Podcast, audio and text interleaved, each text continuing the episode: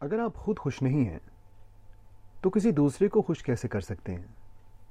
اگر آپ اپنے ارد گرد کے لوگوں سے صحیح طرح سے ڈیل نہیں کر پاتے، تو آئندہ آنے والی زندگی میں لوگوں سے کیسے ڈیل کریں گے؟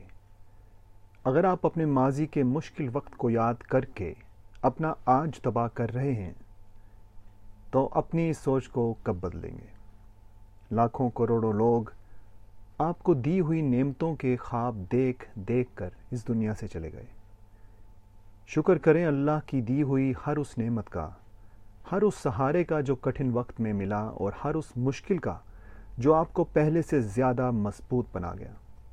جب اس نے کہا ہے کہ مشکل کے ساتھ آسانی ہے، تو یہ وعدہ تو سچ ہو کے رہے گا۔